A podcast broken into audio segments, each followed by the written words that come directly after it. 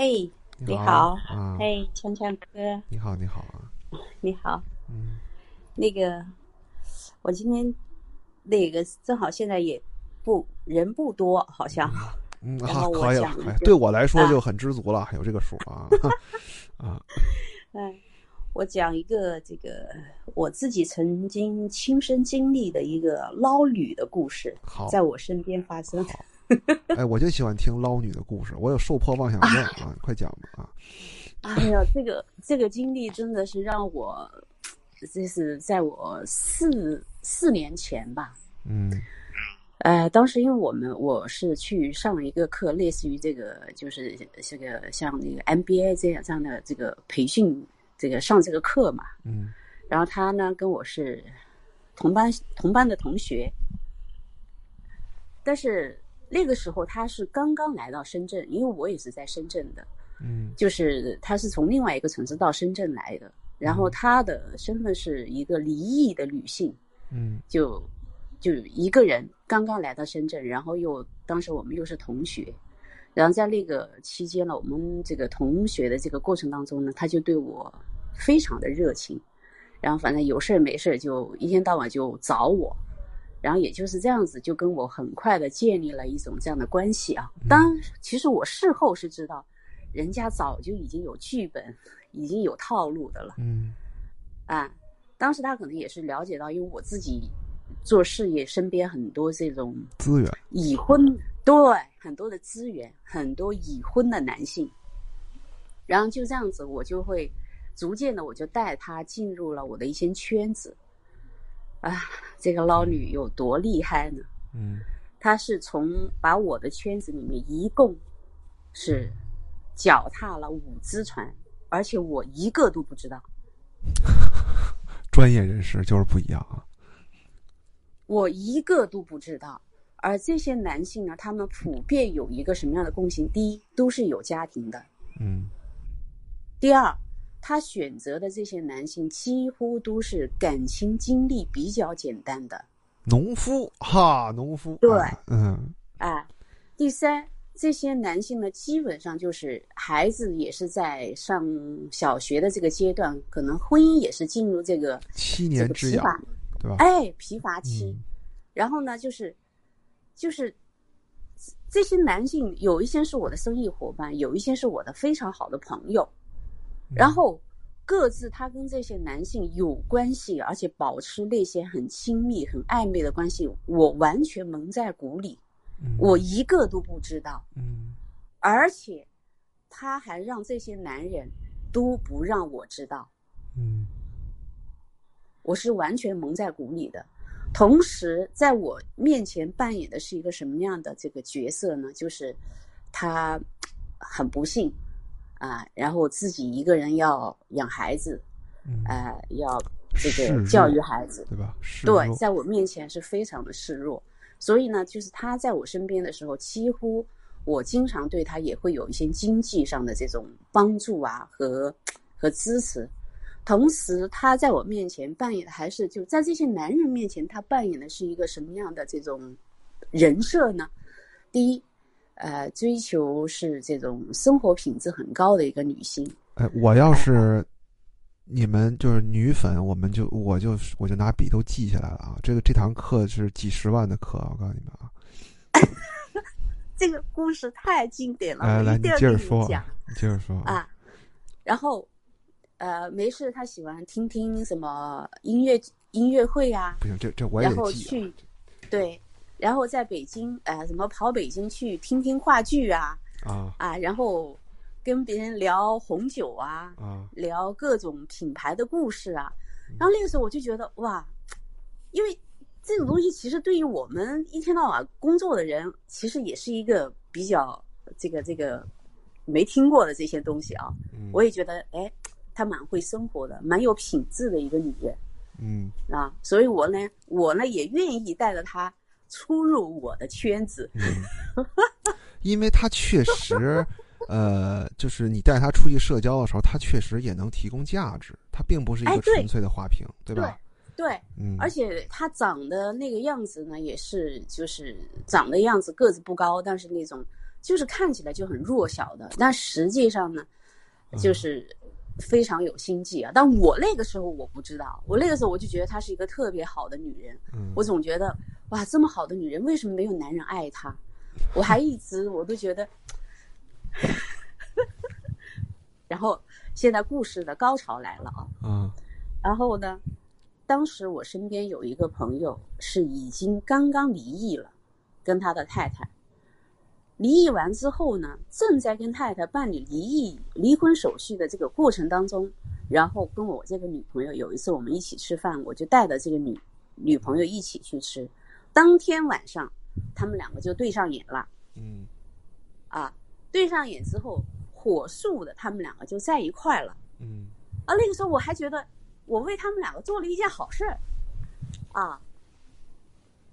然后他们两个在一起的这个过程当中，就是感情的这个进度啊什么的，因为那男性也是我的好朋友。嗯然后这个时候发生了一件什么事情呢？我的圈子当中的，呃我把这些人都分个按 A、B、C 来归类吧。嗯离异的男的是叫 A，嗯然后 B 呢是一个什么样的？这个男性是我很十几年的好朋友了，嗯两个孩子的父亲，嗯感情经历非常简单。嗯他他的年收入大概一年就是可能在一那个时候在一百多万的样子吧。嗯然后跟这个女的也是认识，认识了之后呢，这个男的跟我关系是非常好的，就是就像男闺蜜一样的。嗯因为他他太太我也认识，嗯他孩子有时候还跟我们孩子一起玩，嗯就两家的关系是非常近的。嗯然后在一起之后，他跟我这个女朋友也认识了。认识之后，我就发现我女朋友跟他就走得很近。然后那个时候我就觉得很奇怪，是不是他们两个有什么，呃，有什么就是男女私情？那，我这人特别单纯，我当时我就问我那个男闺蜜，我说你是不是跟他有什么、呃那种关系啊？我说你可不能搞这种事啊。然后我这个男男性朋友跟我说，哎呀，没有，就是玩的好的朋友。然后我再问这个女性的女女朋友，我说你已经有男朋友了，因为这个时候她已经跟那个离异的男的在一起了。我说你是不是跟这个男的有扯不清的关系？他说没有，我们只是相互喜欢而已。嗯那我觉得，呃，那可能是我多想了，我真的信了。嗯结果有一天，我们三个人在一起吃饭的时候，当时那个 B 这个男生，嗯男的拿着手机给我看，他说他给这个女的拍了一些照片给我看，嗯在看的同时，我在就是微信嘛嗯退回去的时候，我把它退回去的时候，我看到他们两个的对话了，微信上的对话，嗯那一看，那就啊我就完全明白怎么回事了。哎呀啊，都是语文好的人啊哎，我是不小心退回去看了，我完全明白怎么回事了。嗯当时我们坐在那里吃饭，我饭都没吃了，我直接说了一句：“我说你们俩先吃，我先走了。”我其实当时已经非常心里非常气愤了，嗯我非常生气。强人哥，你知道吧？嗯回去以后，第二天，我主动约了这个女朋友出来，嗯我说：“你跟那那个 B 到底是什么样的关系？”我希望这个时候他跟我坦诚呢。哇塞，人家当着我的面，简直是面不改色，心不跳。没有啊，我们俩就是相互喜欢而已，没有任何的关系。你想想，我现在都有男朋友，怎么怎么的，他就编了一大套。这个时候我直接说：“我说昨天晚上，你知道我为什么我提早走吗？因为我看到你们俩之间的微信对话了，我直接当场拆穿了他。嗯这个时候，你知道他跟我说什么吗？嗯他说他跟 A 已经分手了，他说他跟 B 刚刚开始，嗯。然后这个时候，在这个过程当中，他和 A 之间的关系是纠缠不清，然后他和 B 之间的关系也是一直在进行，嗯。然后我就那个 B 最后也在我面前承认了，然后再讲一个经典的一个事情，他让 A 买了一块那个当时那个手表叫哪个品牌啊？大概一块手表大概是三十多万吧，那一年送给他一，呃，一五年吧，一五年三十多万的什么表啊？那我还真不知道。反正挺贵的啊，嗯一个手表。买了那块手表，然后完了之后，有一天我们在一起，那个 B 和他在一起，但是那个时候我不知道这块手表是 A 给他买的，我以为是 B 给他买的。然后那天晚上，A 和这个女的还有我，我们三个又在一块吃饭的时候，那个 A 跟我说了一句，他说我跟他买的那块手表，你觉得好看吗？哎，我心想你们俩不是分了吗？怎么又买手表？然后最后我再一次跟 B 在一起的时候，我才对证到是什么？这块手表是 A 买的，但是他跟 B 说他自己买的，托朋友从国外带回来的，然后让 B 又拿了三十多万的现金给他。你听明白了吗？哦，就是 真真牛逼啊 牛逼吧？啊！我当时我听完，我真的，我我我，我我觉得哇，真是高手啊！然后这两个人的事情，最后他跟 A 也分手了，B 也分手了，结果 B 这个时候出现了 C、D、E，这 C、D、E 是怎么回事呢？是因为他们已经察觉到他和 B 之间的关系了，然后 C 来跟我讲，也就是在这个在他和 A 和 B 保持这一段关系的一两年的过程当中，他是同时跟我的朋友 C 和 D 还有 E 三个人都在保持这份关系，而且这些男人都在他身上花了钱。更重要的是什么？那块手表是 C 也付了钱，D 也付了钱。我操，几个四个对吧？对就是落一块表，再加三个表的现金，对，哎，哎精彩啊！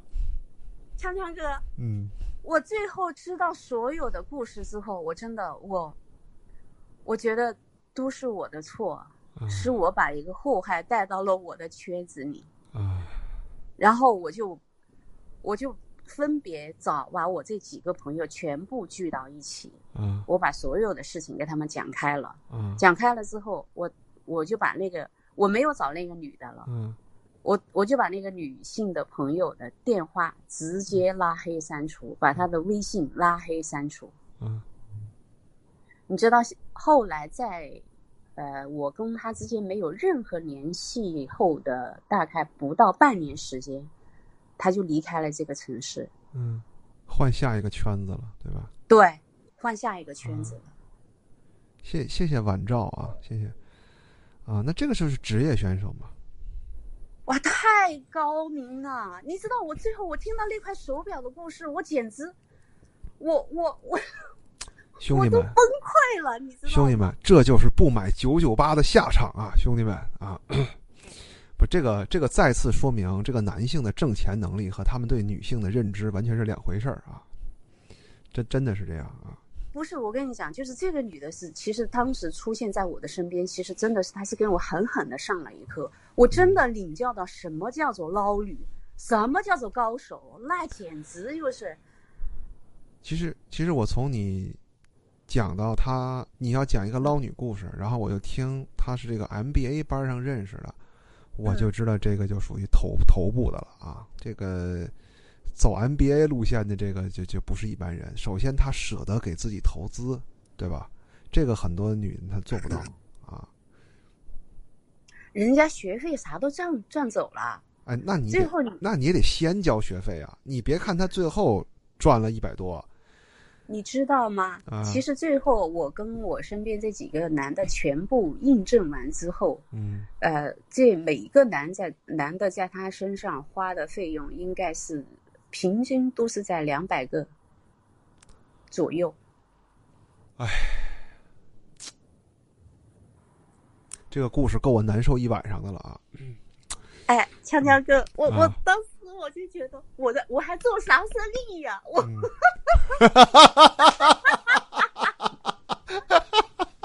这个，哎呀，我已经输在起跑线上了。哎呀，真是啊！我我当时我就在想，我的天呐，还原来还可以这样子的。嗯我简直就是给我人生上了一课。你知道那个时候我跟他在一块的，他经常说我一个问题，嗯他说你为什么出来跟男人们在一起，你总是要抢着买单呢？嗯我说他们又不是我男朋友，又不是我老公，嗯我为什么不可以买单呢？嗯我说他们又不是我男朋友，又不是我老公，嗯我为什么不可以买单呢？嗯那男人跟他在一起，保持地下秘密关系这么多这么长的时间，不让我知道，你可以说把这些男人教育的拿捏的有多厉害？嗯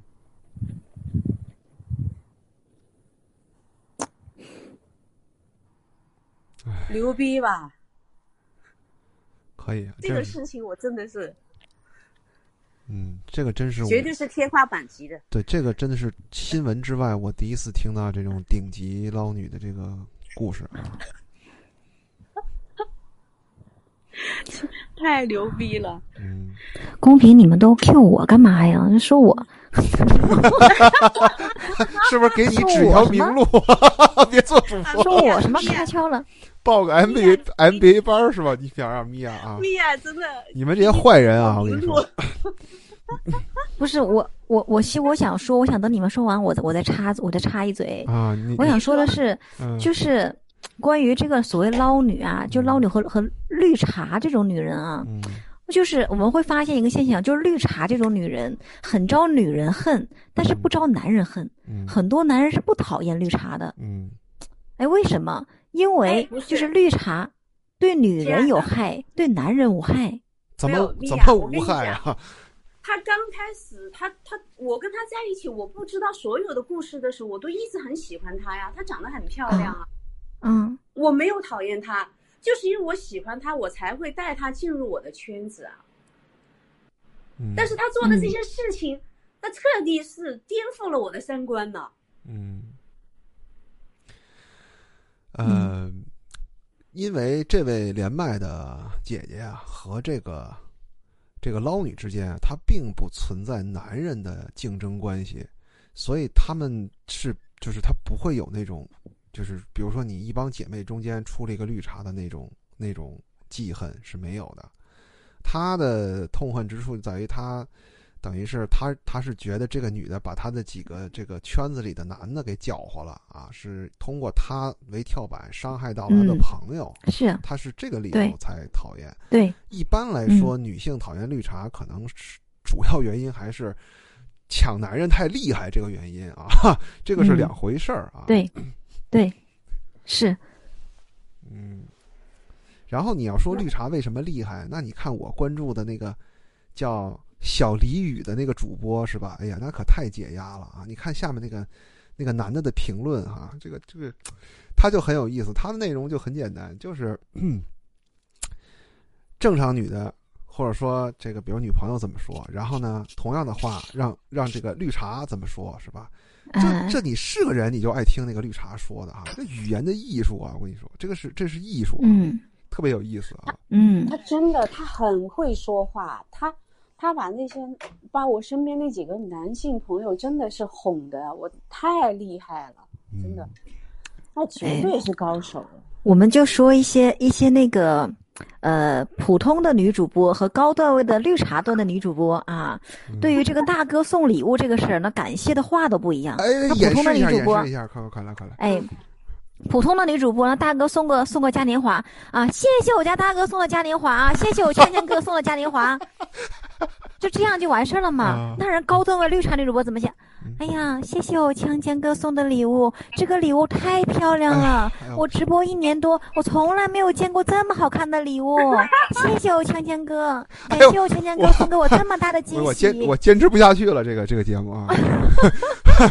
呃，强强哥，今天我啊这个强强哥，我今天这个素材怎么样？哎，这个这个绝对是我非常有价值的 一个素材啊。这个就叫一线城市，真的是叫人外有人，天外山外有山呐、真的是太高了太高端了。嗯嗯，从此以后，我只要见到，我心里有阴影啊，我只嗯要见到这种，就是特别会来事儿的女人，我真的我就有有有有警惕心理，嗯特别嗯，呃，其实我身边 呃有一些四十多岁的，可能快五十岁的女性，就她们事业甭管是体制内外都做的还还有有一点成绩的这种哈、她们就特别喜欢我这样的，就是情商极低的啊，倍儿不会说话那种，跟我就聊得特别好。她说她们就是遇到那种情商特别高的，就是跟谁都能说话特别得体的那种。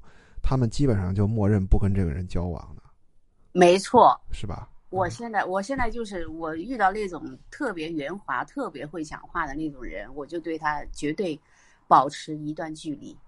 嗯，因为你因为你很难判断他到底是什么意图，对就太累了啊。对对，因为你不一样，我觉得像你这种就是直达本质啊，很多事啊情。我我主要是情商真的低啊，不是装的低，我是我是真不会，哎。我的时间是不是？